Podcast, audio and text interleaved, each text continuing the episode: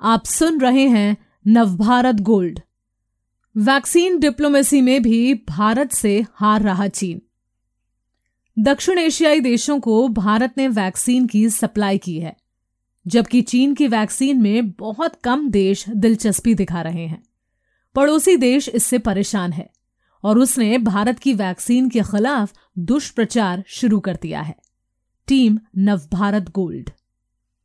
Shanghai में Cheng Yong एक दुकान चलाते हैं, जहाँ इंडियन लव ड्रग्स बेची जाती हैं। इन दवाओं के खरीदार नहीं हैं, इसलिए उनकी माली हालत खराब है। चेंग की निजी ज़िंदगी में भी तूफ़ान मचा हुआ है। पत्नी के साथ रिश्ते अच्छे नहीं हैं, वे बच्चे के साथ विदेश में बसना चाहती हैं। इन्हीं सब के बीच उनके पास एक अजीब सा शख्स आता है, जो ल्यूकीमिया का मरीज़ है। वे चेंग को भारत से इसकी दवा स्मगल करने की सलाह देता है, क्योंकि चीन में वे बहुत महँगी है। चेंग के पास गवाने को कुछ भी नहीं है। वे सलाह ले लेते हैं और धीरे धीरे उनकी तकदीर बदल जाती है। ल्यूकीमिया की जो दवा वे भारत से ले जाते हैं, वे हाथों हाथ बिकने लगती है और चेंग माला माल हो जाते हैं।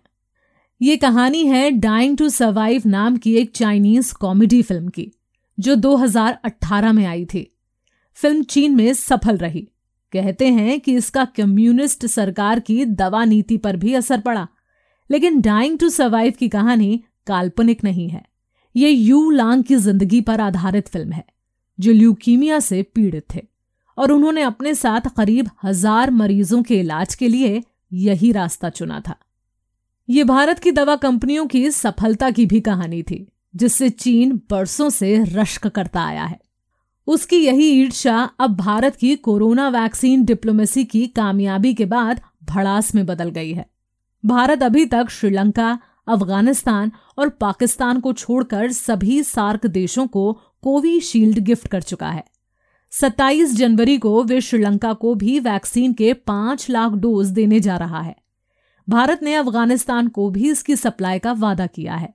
इसलिए चीन की सरकार अपने अखबार ग्लोबल टाइम्स के ज़रिए भारत के खिलाफ दुष्प्रचार में जुट गई है। भारत में ऑक्सफर्ड एस्ट्राजेनेका की वैक्सीन की मैन्युफैक्चरिंग सीरम इंस्टीट्यूट नाम की दवा कंपनी कर रही है। इसकी सप्लाई वैक्सीन मैत्री के तहत भारत कई देशों को कर चुका है। हाल ही में सीरम के पुणे के प्लांट में आग लग गई थी। इससे कोरोना वैक्सीन यानी कोविशील्ड की सप्लाई प्रभावित नहीं होगी। लेकिन ग्लोबल टाइम्स इस पर दुनिया को गुमराह करने में जुट गया है। उसका कहना है कि प्लांट में आग लगने के बाद भारत में वैक्सीन की मैन्युफैक्चरिंग पर असर पड़ेगा। ग्लोबल टाइम्स की रिपोर्ट की बुनियाद अजीबो गरीब है। उसने अज्ञात विश्लेषकों के हवाले से लिखा है कि प्लांट में आग लगने से Serum high quality vaccine production नहीं कर पाएगी। उसने ये भी लिखा है कि वैक्सीन प्रोडक्शन को लेकर भारत सरकार की उम्मीद पूरी नहीं हो पाएगी। एक अन्य आर्टिकल में ग्लोबल टाइम्स ने चीन में रेस्टोरेंट में काम करने वाले भारतीयों के हवाले से लिखा है कि वे चीन की वैक्सीन लगवाने को तैयार हैं, क्योंकि उन्हें इसकी क्वालिटी पर कोई संदेह नहीं है। रिपोर्ट में उसने ये भी लिखा है कि भारत में हेल्थ केयर वर्कर्स को वैक्सीन से खुश नहीं हैं। ग्लोबल टाइम्स ने बीबीसी की एक रिपोर्ट का ज़िक्र किया है। इसमें मरीजों के अधिकार के लिए काम करने वाले group All India Drug Action Network के हवाले से कहा गया है कि सीरम ने कोविशील्ड के लिए ब्रिजिंग स्टडी पूरी नहीं की है। वे इसे फरवरी में पूरा करने की बात कह रही है। इस पूरे मामले में चीन की बेचैनी की वजह यह है कि उसने वैक्सीन डिप्लोमेसी को लेकर बड़े मंसूबे बाँध रखे थे। राष्ट्रपति शी चिनफिंग ने तो डब्ल्यूएचओ तक को वैक्सीन देने का वादा किया था। लेकिन हकीकत यह है कि उसके टीके पर दुनिया को एतबार नहीं है। हाल ये है कि चीन ने अपने मित्र देश कंबोडिया को 10 लाख वैक्सीन की सप्लाई की है।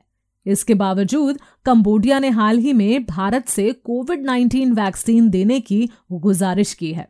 कंबोडिया ही नहीं, नेपाल के ड्रग रेगुलेटर ने भी अभी तक चाइनीज़ वैक्सीन को मंजूरी नहीं दी है। मालदीव को भी अभी तक चीन से वैक्सीन मिलने का कोई संकेत नहीं मिला है। इस मामले में बांग्लादेश के साथ भी उसकी अनबन चल रही है। चीन ने शेख हसीना सरकार से वैक्सीन की डेवलपमेंट का कुछ खर्च उठाने को कहा था, जिससे उसने इनकार कर दिया है।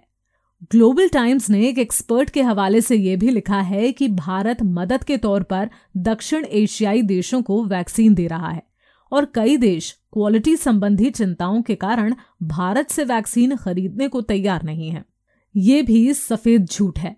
असल में भारत सऊदी अरब, दक्षिण अफ्रीका, ब्राज़ील, मोरक्को, बांग्लादेश और म्यांमार को कॉन्ट्रैक्ट या कमर्शियल आधार पर इसकी सप्लाई कर रहा है। भारत ने पिछले हफ़्ते बताया था कि कई देशों ने उससे वैक्सीन खरीदने की ख्वाहिश जताई है, जो दुनिया का सबसे बड़ा वैक्सीन प्रोड्यूसर है। सरकार ने यह भी कहा है कि वे सहयोगी देशों को सिलसिलेवार ढंग से वैक्सीन की सप्लाई जारी रखेगा। इसके साथ देश में भी वैक्सीन की कमी नहीं होने दी जाएगी।